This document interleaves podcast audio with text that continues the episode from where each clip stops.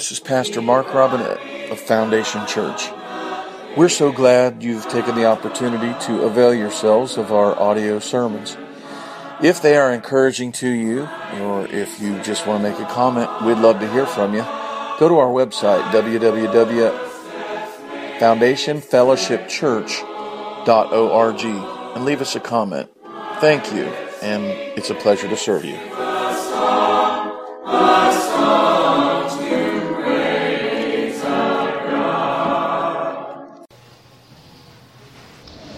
Well, greetings this Lord's Day in the name of Jesus Christ, our Lord and Savior.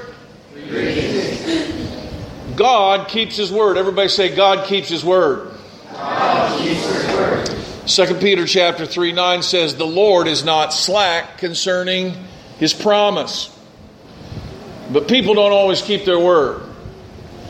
I remember many men who used to say they don't people don't say this anymore, but how many, you, you, can raise your hand if you know a man who would say this, my word is my bond. Anybody know a man like that? Men like that, when they said their word is their bond, generally speaking, they take very seriously what they say. If they say they're going to do something, you can count on it.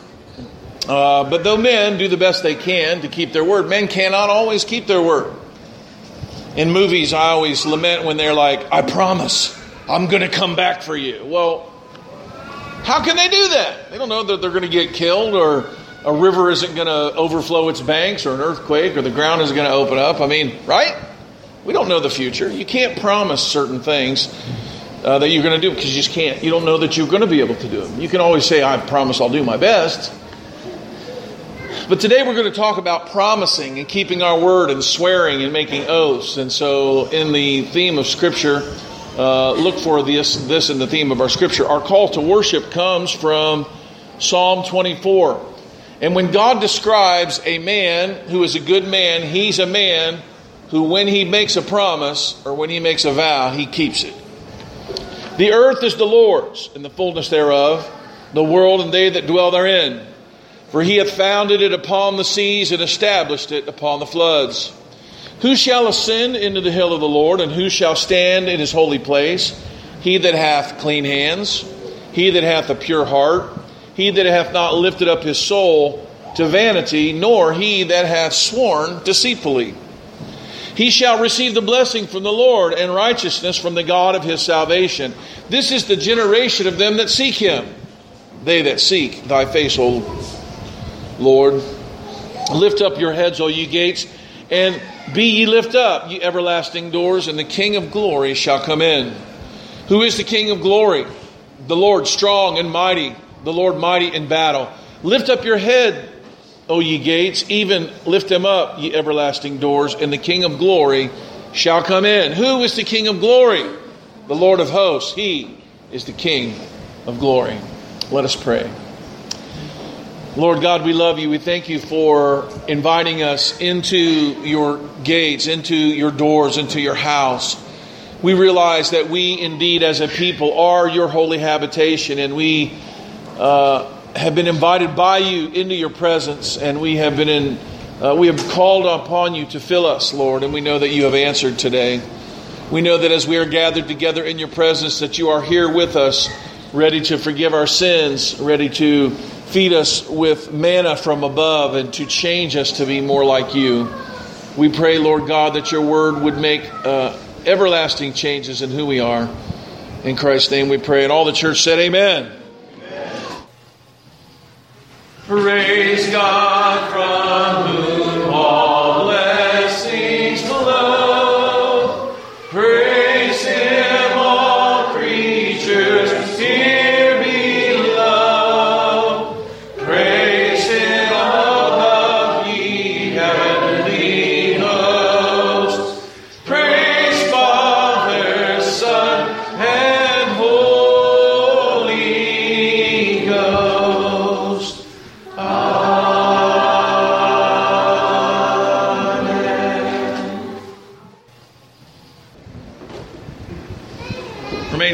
for a moment. Did I read my text for you today? My sermon title is called Exceeding Righteousness, and it goes basically along with the theme that our righteousness should exceed the righteousness of the scribes and the Pharisees. It wasn't that we were somehow not supposed to worry about our righteousness, but that we should be more righteous in our living than them. Matthew chapter 5, my text will be starting in verse 33. Jesus is going through the law here, and he is comparing it to the spirit of the law. Again, you have heard that it had been said by them of old time, Thou shalt not forswear, but thou shalt perform unto the Lord thine oaths. But I say unto you, Swear not at all, neither by heaven, for it is God's throne, nor by the earth, for it is his footstool, neither by Jerusalem, for it is the city of the great king. Neither shalt thou swear by thy head, because thou cannot make one hair white or black. But let your communication be yea, yea, nay, nay, for whatsoever is more than these cometh of evil. Let us pray. Lord God, we come to this place in your word, and many have twisted it to have it say what it does not say. Um, but it is true that it is somewhat confusing as we read it. So I pray today that you would illuminate the word, that it would be clear to us, that we could recapture and reclaim for the kingdom this truth uh, that you were teaching here in Matthew chapter 5. In Christ's name we pray, and everybody said, Amen. You may be seated.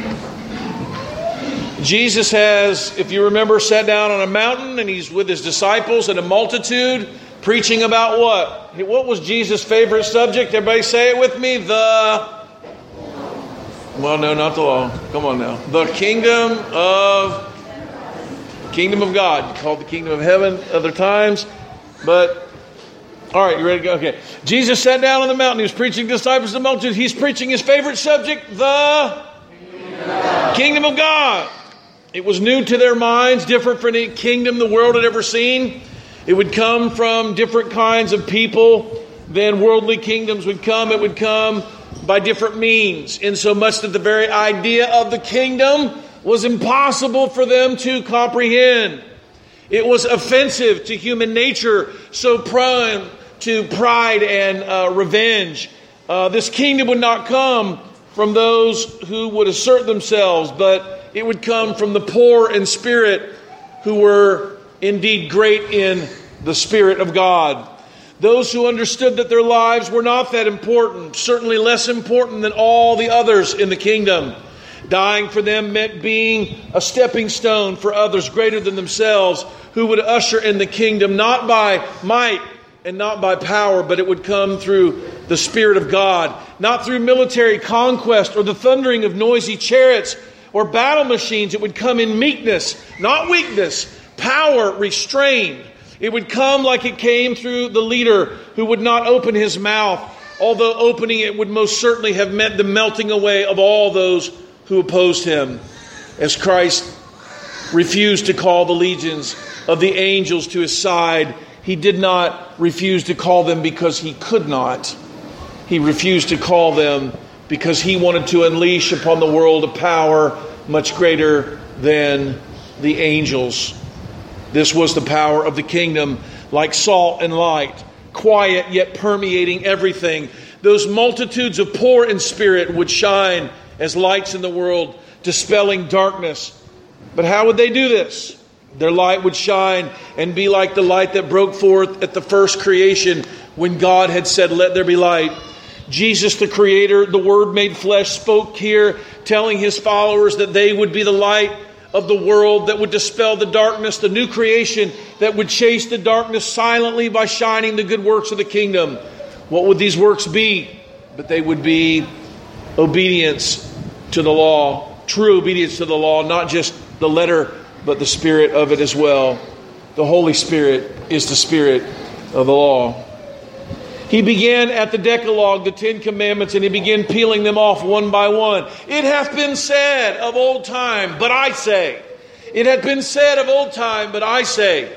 He had uh, explained to them that in the kingdom uh, it had been said that thou shalt not kill. He said, but I say that if you have hatred in your heart for your brother, if you call him a fool, or you say that he's worthless, that that this is what is really understood and meant by the law, that it couldn't just be what uh, killing.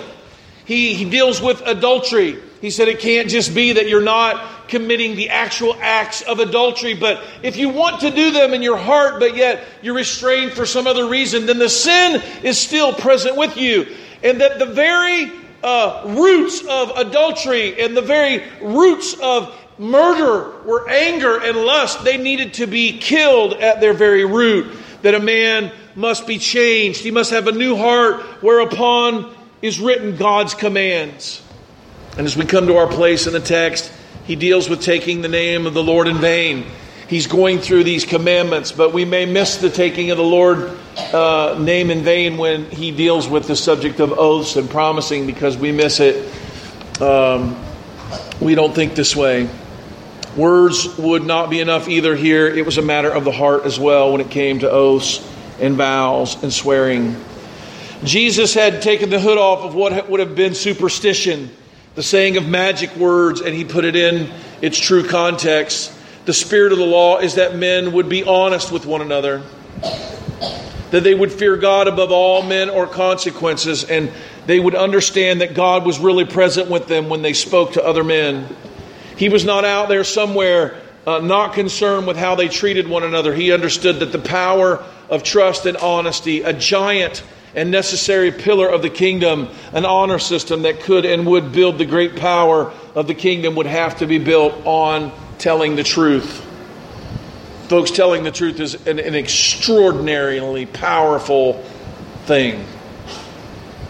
It has the power to exalt somebody, it has the power to bring them low. James says, If any man offends not in tongue, the same as what? A perfect man and if I had to think of a way that we offend in tongue more than any, it would have to be through lying.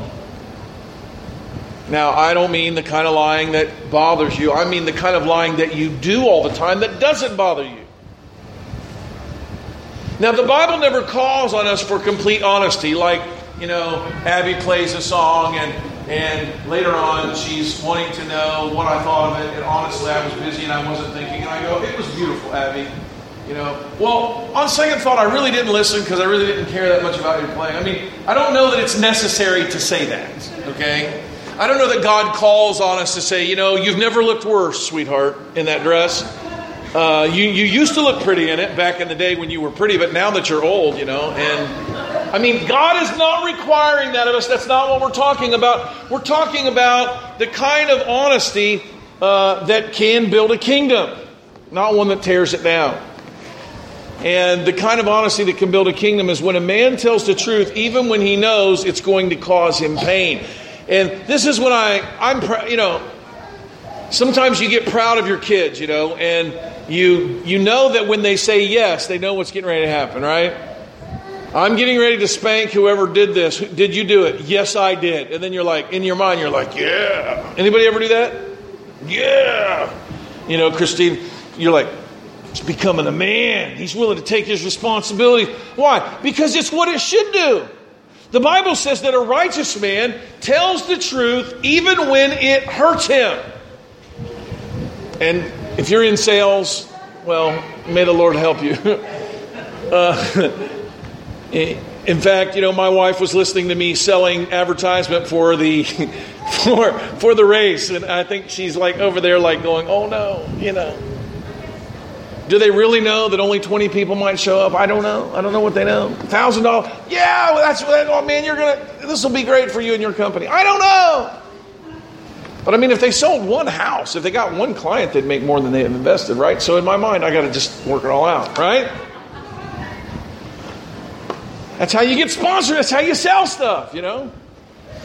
But God calls on honesty. You know, as listening to the story of Jephthah, and uh, Andy was, and when uh, when Matthew heard that Andy Andy was telling him that we were going to speak about oaths and swearing, or he had heard me say it, he said to his dad, he goes, "I bet he's going to talk about Jephthah, Dad." And so when uh, they begin to read from the book of Judges the story of Jephthah, uh, he's looking at his dad like, "Yeah, check it out," you know. Don't you love it when your kids learn the Word of God and they start drawing and connecting the dots? It's a great camaraderie to have with your kids. But man, was I was listening to the story of Jephthah, and, and this is a little bit of a, a, a, de, a derail here. I didn't really expect this, but when I was hearing it, uh, I'm picturing Elizabeth coming out with tambourines, knowing that her dad had won, and she's excited. How many of your kids run out to greet you in the car? Has this ever happened to you guys? Andrea and I will go and we'll be on a date or whatever, and unless we turn off the car and coast, you know, and sneak in the driveway, our kids are all out there and they're leaning on the car and they're wanting to get. I'm, I'm like, we're with them all day, every day, and now they're outside and they're crawling on the hood and they're writing their name with a rock, you know. I love Dad, you know, and on the paint job of the car, but of course it's beautiful and you know whatever. But but but but I'm picturing Jephthah's daughter coming out to meet him with timbrel and dance. Dad, you won. Dad, you won. And he knows he has to kill his daughter according to his vow. Now, you might go, this is a terrible thing.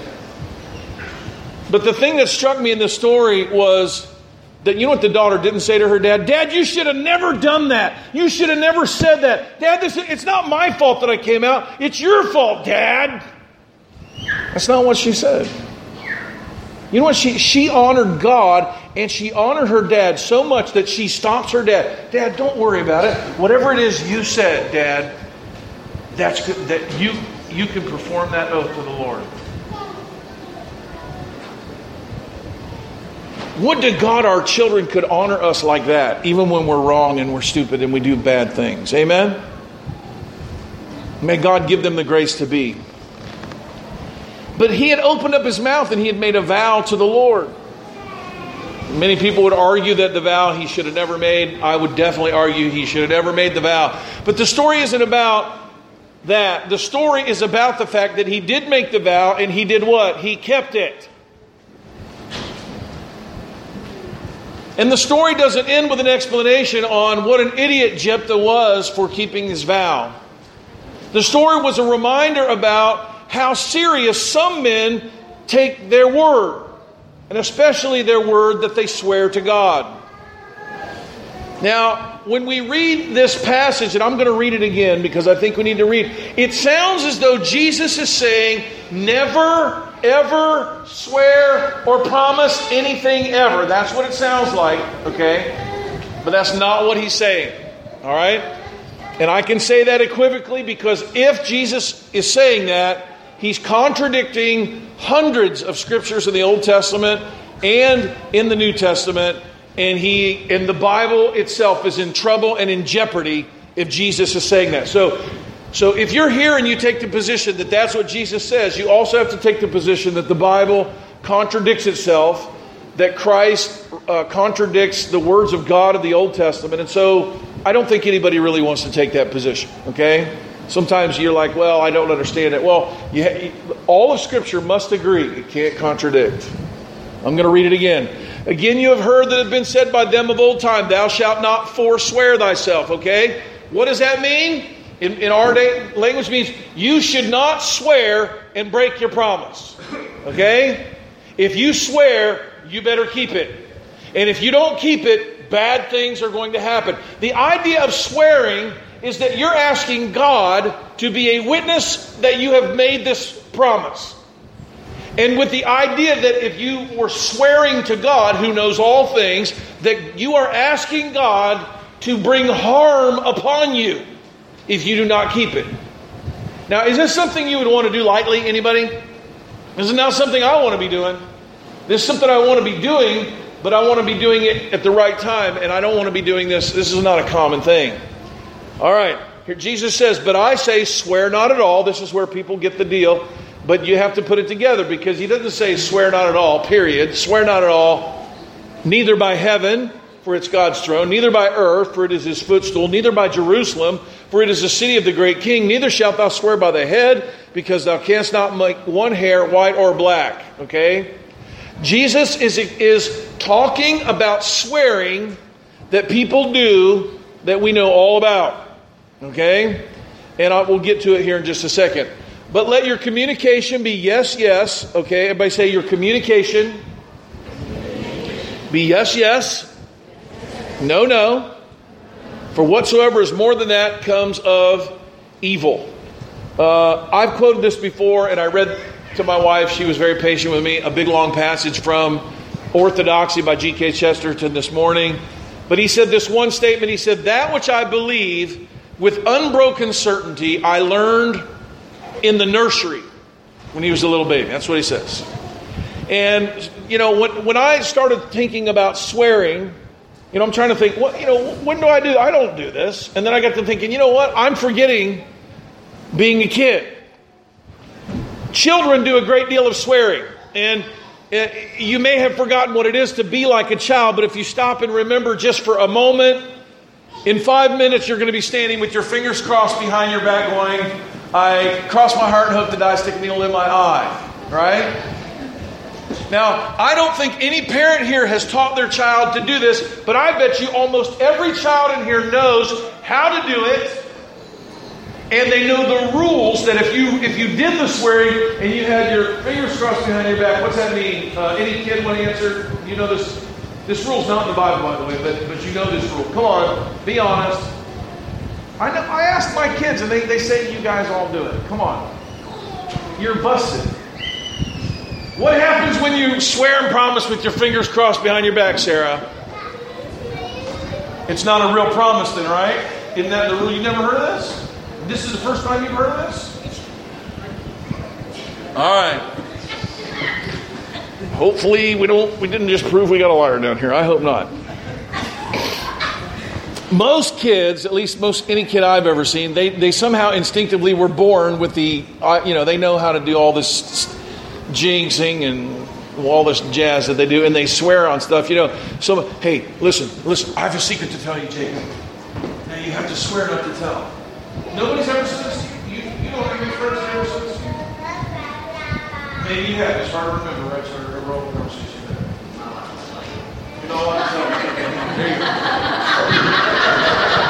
Hence comes the root of this problem. Okay. He swore not to tell. And of course, he's going to keep his oaths, right? Well, anyway, children do a lot of swearing. I don't know. Maybe maybe my kids are the only kids that know this, and your kids don't know it. I know I didn't teach my kids to do it, and I know the only kids they have around are your kids. Okay, so somebody taught them. I don't know where they learned it. I'm, I think it was from you, bunch of heathens. Okay, so it's what kids do. In fact, we all do it. It's such a part of our lives that we really don't think of it. Uh, but today we're going to think about it. He understood how fundamental swearing oaths were and how important to regular life they are. Everybody, you know, it used to be, and, and, and if you read the law, it, it was, Calvin says it this way men got, they, they, they would get to the point where they didn't know what else to do, and so they figured people at least would have the fear of God, and they would go, okay, Heath, you got to swear to God that what you're saying is true. And if someone was willing to do that, then you could just, it would be the end of the matter. Do you swear you did not take my cow? And he would say, I swear I did not take your cow. And you're like, well, he didn't take the cow. I mean, nobody would swear if they really took the cow. Okay? That's how it was. And so this became a regular part of life. And not only so, but it became such a part that people people didn't know where they were telling the truth, and, and that they begin to do this all the time about everything. And so their, their conversation all day long was people like, Are you telling the truth? Are you serious? I don't know whether you're telling me the truth or not. And you'd be like, I swear by heaven, and I swear by the earth, and I swear by the clouds, and I swear by, you know, all this stuff. And it became such a part of life. Have, have you guys ever, have you ever been around Jewish people very much? They have all these little sayings and all these little things that they do, you know. And so this was a part of their life then. I don't know if it, you know, was the same as it is now, but they'll have these little sayings, you know. You know, may the hairs of my head all turn white, you know, or whatever. There's these sayings. They're blessings and they're cursings. And when people call curses on themselves, okay, they're swearing. So what they're saying is basically, in a grown-up way, cross my heart, hope to die, stick a needle in my eye, that when I, I swear on my mama's grave, or you, I'm, i went to public school, so you know, Andy, did this ever happen at your school? Do you know what I'm talking about?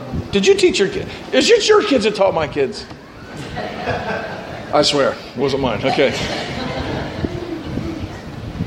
Now, besides baptism of our children, the assault on taking oaths by the Anabaptists may have been one of our most important points of theology that has been lost, that we've lost ground on. If you ask most people about this, and, and if you say, What do you think about swearing and taking oaths? most people will either be uncertain about it, or if you read this passage, by the time they're done, they're like, Well, yeah, there's definitely no swearing. I mean, there's no swearing at all now that I've read this passage. It's, it's, very, it's, it's something that we have lost in, uh, you know, we've lost this point of theological truth. Now, Jesus did not contradict hundreds of passages of the Old Testament and several of God's commands. God commands several times that we are to swear in His name. And there are provisions for when you do it or when you hear somebody do it. There are people who say they'll make a vow. Okay, back then things were a little bit different. Someone would kill somebody and they would say, Well, I swear before I die, I will avenge my brother's blood and I will kill the man who took his life. And they swear this oath. So, what do they got to do? What's the whole rest of their life got to be about? They got to be tracking that guy down. This is like the beginning of a lot of westerns, okay? I swear I'm going to take revenge if it's the last thing I do. And they make, and then their whole life, what are they doing? They're, they're revenge, you know? Jesus was not telling people not to swear or take oaths. Quite the contrary, he was affirming God's word that teaches us that we should indeed swear by the name of God. We should vow, and, but when we do this, we need to keep them even to the point that Jephthah kept his. Now, I know people that have made promises, you know, and they break them so easily that they're just worthless, right? But we should we should never swear or we should or we should keep our swears okay does that make sense this is what jesus is teaching here now elder peter allison of crown and covenant church in conroe he wrote a paper on this because a regular part of becoming a part of our church and other presbyterian churches is doing what you guys ever listen to what we're set up there it says do you swear in the name of god that you will promote the peace and purity of this church, right? People do this. And so there are people, in fact, there was a, the family, the Lightfoots, uh, they were planning on coming here, but when we asked them if, if, you know, we explained to them we can't baptize your child, we can't take you to membership until you take a membership vow. Where they're like, we don't, we don't really want to do that. Uh, and so they ended up actually going somewhere else and, and going to another church because this was something that we do. So, what I wanted to do is I wanted to briefly, and I know I only have maybe 10 or 15 minutes here, maybe maybe hour, hour and a half from now. You guys you guys ready to stick with me here? I only have 200 passages in the scripture on my page here. You got you guys ready to go all go over all 200 of them? I'm not going to go over them, okay? Anyway, there are hundreds of passages on the subject, and in my notes here, I will not go over all of them, but there are 200 passages that touch on the subject of swearing. So if there are 200 and most of them are good, do you think, why would Jesus say not to do it? Okay. The vast majority of them refer to swearing in a positive way, either God Himself swearing or righteous men taking oaths in official business. Right? What, what does the president do? He puts his hand on the Bible. The Chief Justice of the Supreme Court does what? I swear to uphold the office of president, right? That's called the swearing in of the president. When you go before a judge, what do they do? I swear to tell the whole truth and nothing but the truth, so help me God. When we get married, what do we do? Beloved, here we are in the presence of God and in the, in the, in the face of these witnesses, right? To join together this man and this woman in the bonds of holy matrimony, right? This is not something to be entered into lightly by any, but soberly, reverently in the fear of God. Do you take this woman to be your lawful wedded wife? I do. What are we doing? We're making a vow in public with witnesses. We enter into a business contract. What do we do? The, the, uh, anybody ever go to a notary public? What, what does it say? What's a notary say? You're a notary. You're not? All right. I, for some reason, somebody's a notary around here. But the notary says, I swear Okay? When you notarize something, you swear what? That Timothy Hatfield was here and I saw his driver's license and this is the signature of Timothy Hatfield. You can't do anything without swearing. Of any great importance, whether it be on a loan agreement or in a marriage or at an adoption. We go before the judge. The judge tells us, and the judge asks us, Do you swear what you're saying? Do you understand that this is true? Do you affirm? And you're like, Yes, yes, yes. These are vows. You can't go back on them. They're like, Do you understand that this child is your child? You're not keeping someone else's child. He's your child at, from this moment. You can't, there's no going back from here. You can't go, Well, we, you know what? We've had him for a while. We'd like to give him back. There's nowhere to give him back to. He's yours. There are three passages that stand out very clearly. Uh, Deuteronomy 6.13, Deuteronomy 10.20, and 2 Corinthians 1.23. Now, I had 2 Corinthians 1, the whole chapter read for us earlier. But before looking at them, let's define our terms, okay? To, to swear means to affirm or utter a solemn declaration with an appeal to God for the truth of what is affirmed, okay? Does that make sense to you? I'm telling you the truth, Andy Kuzel. And I do so, and I swear in the name of God that I am. That is what a, a, a, swearing would be. Now, this is nothing that should ever be done on the playground. It should never be done between brothers and sisters in the house. It should certainly never be done in any common area of life. It should be done in the most serious and solemn places and it should be kept, whatever vows we make. Now, there are people, you guys know the story of Louis Zamperini? Louis Zamperini, he's, he's in a plane crash and he's on the, oh, and he says, Lord, if you save me, I will serve you the rest of my life. And you know what that old man did? That old man remembered his vow that he made to God and he realized he had not been keeping it and he decided to keep it. That's why there was a movie made and a book written and that's why he goes around telling people. He said, I promised to God, I vowed that if he saved me, that I would do this. And in the Old Testament, you'll see it a lot because people are in life and death situations. And you get, and when the bullets start flying and your life is in jeopardy, there's a whole lot of swearing that goes on. Oh Lord, if you get me out of this situation. Oh God, Lord, if you if you heal my son. You guys remember Samuel when and, you know his mother, Lord, if you give me a son, I will do this. Right? I will bring him to your temple. There's a whole provision in the Old Testament for when people swear that they're going to give their children for the service in the temple, that if they realize they shouldn't have done it, they can actually pay for their son's time. Like they're like he's five years old and I promised him for five years. Well, what's it worth for a kid who's between five and ten for five years service and they're able to pay the money to get out of the swear? You might go now. Come on, they can just go to the elders and go. You know, I was I was drinking, or I, I I got scared, or I was I was worried and I really shouldn't have said it. No, if you swear, you must keep it. Okay. The definition of an oath is this a solemn affirmation or declaration made with an appeal to God for the truth of which is affirmed. The appeal to God in an oath implies that the person is calling God's vengeance, renounces God's favor if the declaration is false or if the declaration of a promise, the person invokes the vengeance of God upon himself should he not fulfill it. A false oath is called perjury and um, yeah. If you listen to the news this week, last week you heard a lot of perjury by someone running for president. And they are about to get in some serious trouble as a result of it. Uh, you are not allowed to lie to Congress because what? Do you know why you're not allowed to lie to Congress? Steve, you know what they do when you go to Congress before you start talking? Guess what you do? You put your hand on a Bible and you say, I swear to tell the truth, the whole truth. Did you know it's a crime that you can go to prison for if you lie under oath? The director of the FBI has affirmed that Madam Secretary lied over and over and over and over to Congress. And so there's some trouble. So if not, I don't know what's going to happen to our country. Uh, if you cannot count on people to keep their promises, and you cannot count on them to tell the truth on the witness stand, you're in some serious trouble. Deuteronomy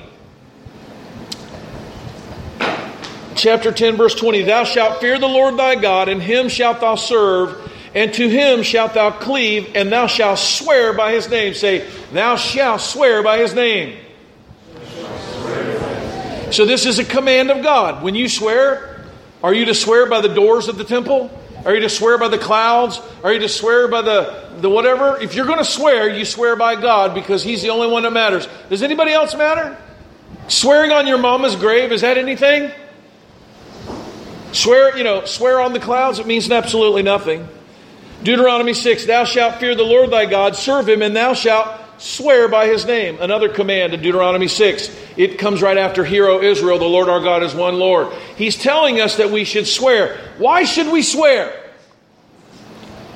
We should swear, and it should help us to perform the thing that we have called. You know, sometimes swearing helps us to do what we're supposed to do. When a doctor takes an oath of office, what does he do? He takes an oath of office. What's the oath? The oath is swearing to God that he will what? Do you guys know what his, his oath says he will do? He will do no do no harm. That's why we go and we appeal to these abortion doctors. What are they doing? Are they doing good or are they doing harm? They're violating their very oath that they are making before God and that every one of them had to swear. Seems like oaths are everywhere now, right? In a few minutes ago in your mind, when do we ever do this? Now it's like doctors and courts and marriage and adoption and all of these important places. In the second letter to the Corinthians, Paul informs him that the reason he did not come to them was to spare them. And in the middle of his statement, he says, Moreover, I call God for a record upon my soul. What is Paul doing? Paul is basically saying, I swear to God that this is true, what I'm saying to you. Now, not only did Paul say this, this is not just like recording that Samson, you know, dated the wrong girl, okay? This is Paul, who is the apostolic writer of the epistle, who is doing that so, and he's doing so in Holy Scripture.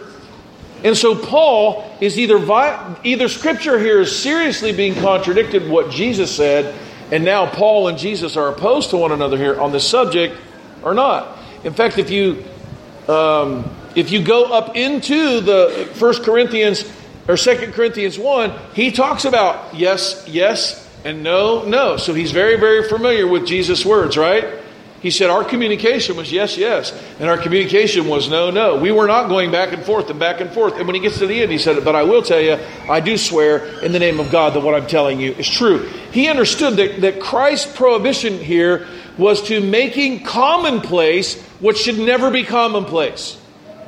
It should never be that, you know, two little kids on the playground are swearing to one another that they're going to keep a secret or that they're going to do this or that they're going to do that or I promise that I'll come over to your house or this is nothing that we should ever do. We should never do this. This should not be part of our conversation. It is a way of taking God's name in vain in an ungodly way. It is making very, very common what God does not call common. In Paul's statement, he does not just let his yes be yes, he appeals to God to corroborate what he is saying is true. The appeal to God for the record of his soul is essentially verbatim what matches Webster's definition of affirming or uttering a solemn declaration with an appeal to God for the truth of what is affirmed. The clear example of the apostle taking an oath in this canonical letter, Paul is not just recording a historical fact uh, for uh, someone else took an oath. He is actually taking the oath right in his letter to the Corinthians. The text of Scripture there is an oath, and, and I just went over that, why that's important. Paul also says something similar to this in Romans chapter 9. He affirms the desire of his heart for the Jews to be saved. If you remember, uh, God coupled with Deuteronomy passages commanding us to swear, it's impossible to interpret Matthew 5 in any other way to say that Jesus is forbidding people to take oaths. So don't worry about going to court and, and feeling somehow you're doing something ungodly. That's where you should do it. You just should never do it in ordinary speech. Okay? I'm going to go through a few of these for us and work our way through a couple things, and then I'll then I'll close here. Um, Hebrews six sixteen says that God um, there was no one greater for God to swear by, so he swore by what? So now we have God swearing. So does God sin? And we might go, well, it's not a sin for God to swear because he can keep his promises. Well, but we're also to be like him, right? So God swears, and if you read in most of these hundreds of these scriptures that talk about it, do you know what the land is referred to, Jason? It's the land which God sware to give unto my fathers. You guys remember that terminology? You've heard it through the Bible over and over. And he brought you up out of the land of Egypt to take you into the land that he sware to give to you, right? He made an oath and a promise to Abraham. Remember that? There was a promise that was made. Okay? Uh, he, Hebrews 6.16. Men verily swear by a greater and an oath of confirmation is, is to them an end of all strife, okay? Just like I said, Andy and I are having an argument. Who, you know, and Andy's like, hey, I'm going to put an end to this. I swear to God that this is true, and that's the end of it. Because what? I should believe that he has the fear of God, and I should say, well, that ends it. Okay, I'm not going to argue with you anymore. Wherein God, willing more abundantly to show unto the heirs of the promise the immutability of his counsel, confirmed by an oath, that he did so it would be inappropriate to say that anything God does is like a sinful action of man. If swearing an oath was a sinful practice, then what sense could Paul say that God was swearing an oath just like men do? An analogous passage in Revelation chapter 10, uh, there is an angel. And you know what the angel does? The angel swears, okay? This angel is, uh, most people believe, is Christ in Revelation 10. He swears an oath to the Creator who lives forever and ever. The angel which I saw stand upon the sea and the earth lifted up his hand to heaven, and he swore by him that lives forever and ever, who created heaven and things that are, and the earth, and the things therein, and the sea, and the things which are therein, should, that, that time should be no longer. Psalm 15 uh, and Psalm 24, which was our call to worship, describe men who can abide in God's house.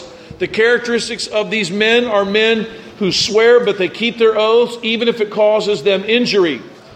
If swearing is wrong, then a righteous man would be described as someone uh, who doesn't swear, not someone who swears an oath and keeps it. Um, the person who can ascend to the hill of the Lord is someone who does not swear deceitfully, not someone who doesn't swear at all. Do you understand the difference? Swearing is an important part of the godly life. Scripture commands us to swear by his name. It gives us example of God swearing by his own name. Several examples of oaths are written right in the text of Scripture. Um, if we look at it another way, through God's command to be holy, even as He is holy, in 1 Peter 1.16, we are to be imitators of God. We are to be conformed to His image. We are seeking to follow Christ's example, continually ask ourselves, would Jesus do this? Well, we see Jesus doing it in Revelation chapter 10. Uh, Jesus tells Satan that man does not live by bread alone, but by every word that proceeds out of the mouth of God. There cannot be two standards of holiness or two laws of God. God calls us, the way that we are imitators of God is by obeying the law, and of course, in it over and over. And I'm going to go over a few of these passages. Um, They start in Genesis, and don't get scared. I'm not going to go over all these, but just just just hang with me just a minute so that you're not just hearing that I said it, okay? Genesis 21. Now therefore swear unto me that thou wilt not deal falsely with me. Remember, Abraham's dealing with this guy, and he's got his, his wife with him, and he's like, hey, you need to swear to me that you're not going to deal falsely with me. Uh, and he said, Abraham said, I will swear. And so they, they made swear, okay? Uh, he called the place Beersheba, Genesis 21. Why? Because they swore there. Genesis 22. By myself I have sworn, saith the Lord, for because thou hast done this thing and hast not withheld thy son, thine only son. Abraham offers up Isaac to God, and then God, in return, swears to Abraham that he's going to give him the land that he, that he said he would give him. Genesis 24 I will make thee to swear by the Lord, the God of heaven and the God of earth, that thou shalt not take a wife unto my son of the daughters of the Canaanites among whom I dwell. Remember when he, he needed a wife for his son? He's getting ready to die and he's sending out his servant. You need to swear to me that you're not going to marry her off to some Canaanite woman, that you're going to marry her from my people. And what does he do? He's people he swore that he would. Genesis 24, the Lord God of heaven, which took me from my father's house and from the land of the kindred. And he sware unto me, saying, Unto thy seed I will give thy land. And from Genesis 24 all the way through Exodus and Leviticus and through the Old Testament, the land is referred to as the land sworn by God to be theirs. That's how they could count on it, that it would be theirs, okay? Um, there, then there's tons of them, all kinds of swearing in the book of Genesis uh, about Jacob and about you know all that all the, all the different things that they you know swear that when I die that you're going to take my bones you know over there and all this stuff. There are times when they will put their hand on their thigh and they had a way of, of making a promise, kind of like, you know, uh, we have a, we shake hands, right? We, we, we, as our hands touch each other, and hands saying, you know, we bound together, and I agree. This is a this is a, a promise uh, in a notion or in, in a motion. Um, there are rules in Leviticus 5. If, if a man sins and you hear the voice of this man swearing uh, as a witness, whether he has seen or known of it, if someone knows about something and someone has said, I swear that I'm going to kill this guy. And if you heard this and you're called before the court, you're going to have to testify that you heard this man say this. Leviticus chapter 5, verse 1. If a soul swear, pronouncing with his lips to do evil or good, whatsoever that a man shall pronounce with an oath, it shall be hid from him. When he knows of it, then he shall be guilty in one of these. So, when if man does the evil deed that is done, you're still going to have to tell on him. Okay? Um, they they would have this thing. They God had a way of determining whether something was you found it or whether you stole it. Okay? In Leviticus it says, if you found that which was lost and you lie about it and you swear falsely in any of these things that a man does, he sins. You know, oh, I found this at my house, this wad of money. And you're like, man, I dropped it out of my car. Oh, well, it was in my, you know, I found it in my yard. Oh, okay, well, you get to keep it. You know, like, you know how you're going down the road and you find, how many have dreamed of finding the briefcase of money? Has anybody ever dreamed of that? I've dreamed of that. In fact, we had a relative who his entire, like, he took, takes walks every day in different places hoping to find the, the money that the drug dealer threw out of his car while the police were chasing him. He, he, he never found it, did he? I think he died. He never found that money. But, uh, but you know, you find the money, and what do you do? You go, hey, I found the money, and you turn it in. You know, that's a rough one. That'd be a rough one for me.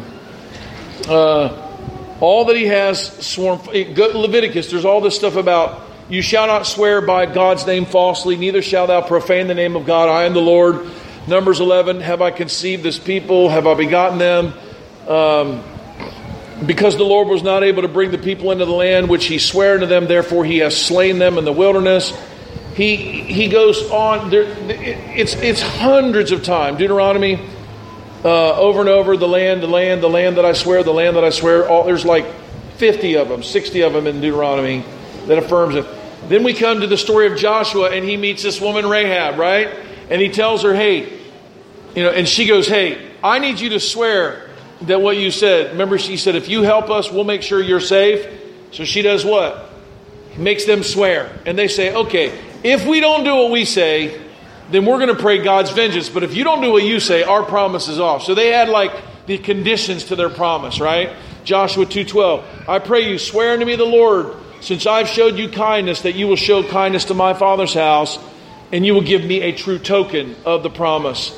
The men said unto her, We will be blameless of the oath which which we made, that you made us swear. And if thou utter our business, if you tell anybody that we've been here, uh, then this oath is no good anymore. And so there are conditions even to the oath that Rahab is making.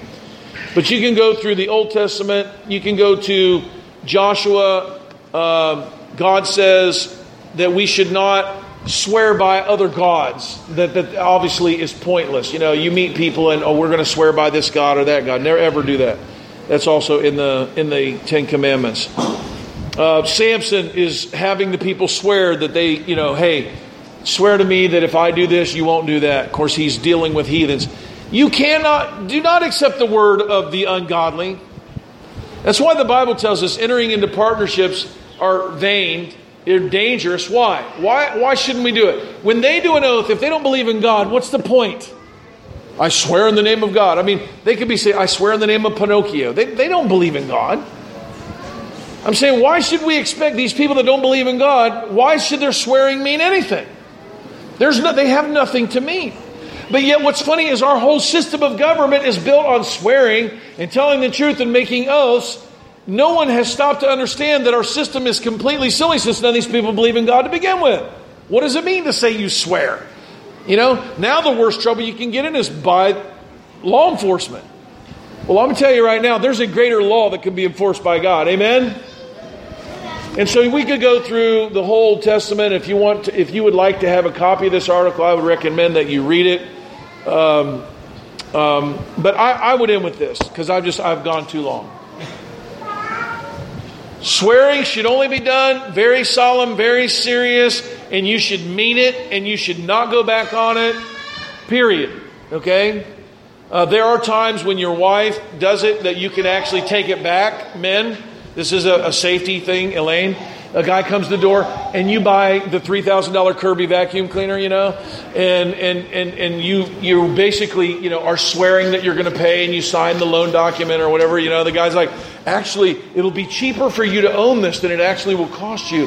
And you know how I know that because I used to sell them. And, and at the at the end of it, it's like I'm, I'm, I'm actually going to earn money by buying this vacuum cleaner. This is amazing, the most amazing thing ever. You know, like I'm I don't I need to quit my second job because of the extra money I'll have just from having this this machine in my house, know. But but in the scripture, when you would make these oaths, uh, the husband has the time. No, no, absolutely not. Your children make them. Absolutely not. This is all a part of our law today.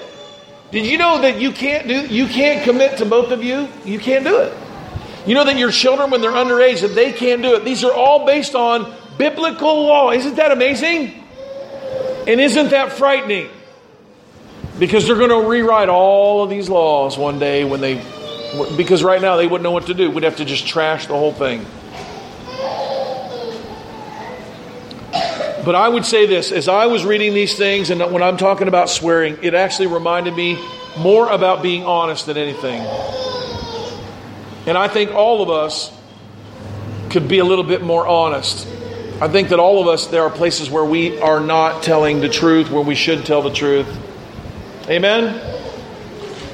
I hope God pricks your heart today, and I hope that you say, you know what, I'm, my words, I'm going to be more careful with my words. I'm going to, I want to build trust. I want, you know, it, it actually, and maybe some of you are going to giggle at me, and it's okay, I'll, I'll take it. But one, my children told me that I exaggerate, and this made me mad, okay? And because you, you might go, well, well, Mark, we know you, and you do. Well, I can tell you right now, I never exaggerate on purpose. If I'd say something, I say it the way that I remember it. And I may see it bigger than you saw it. I may go and I may think there's 100 people there, and you may go, there were 25 or there 30, you know. Well, I wasn't telling you 100 because I wanted you to think it. That's because that's the way I remember it, okay?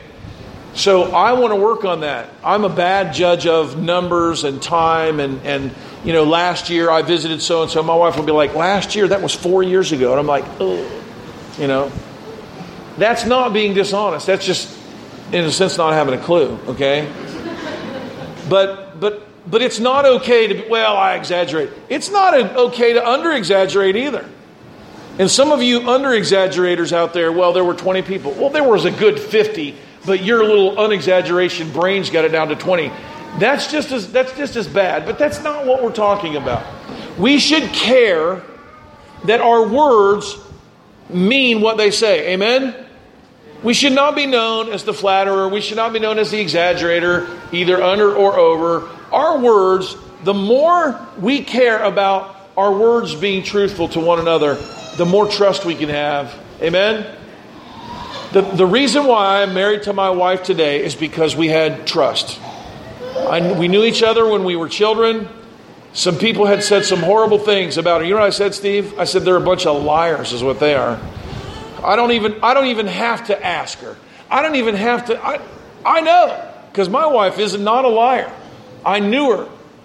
And some people you can trust. Some people you'd be like, I'll stand up before the court and I'll stand up on your behalf. Why? Well, that's my friend. I believe in them. To have that kind of trust was already built between us as children. And I'm telling you, it's the kind of trust, if you can build between people, it's a valuable, valuable thing. And it is, the, it is a great power of the kingdom. People in this world who reject God and they reject God's word, they don't understand what they're doing. They don't understand what they're creating. They're creating a world where no one can be trusted, where the fabric of society is so porous that nothing will be held in, in it. They are destroying themselves, but they don't realize it. Folks, the kingdom of God will come when people tell the truth to each other. Amen? So let us speak the truth, every man to his neighbor, as it says in Ephesians chapter 4. Let us pray.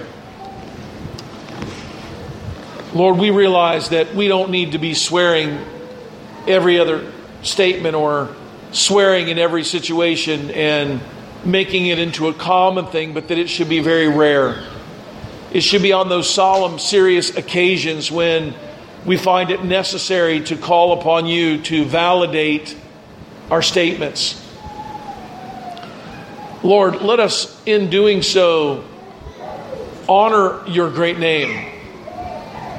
As Jephthah honored your name and his daughter honored him and you by saying, Dad, if you said that, then let it be unto me according to your promise to God.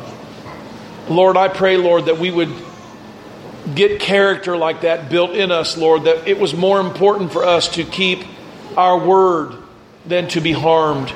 Lord, that we would say, we have, we have called upon the name of God, we have made a promise, and even though that will hurt me, that is a promise that I honor God by keeping, and I put my life in the hands of God. Lord, may we realize that there is none greater than you.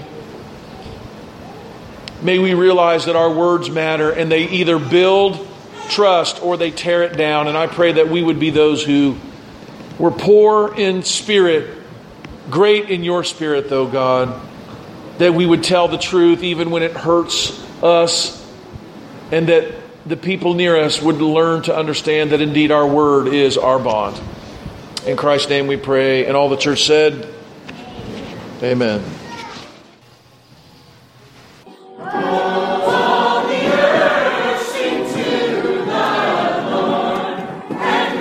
Hello, this is Pastor Mark Robinette of Foundation Church. Thank you for taking the opportunity to listen to our audio sermons. We would love to hear from you if you have any comments, questions, or just to let us know how they served you. Go to our website, www.foundationfellowshipchurch.org, and send us a note. Thank you, and it's a pleasure to serve you.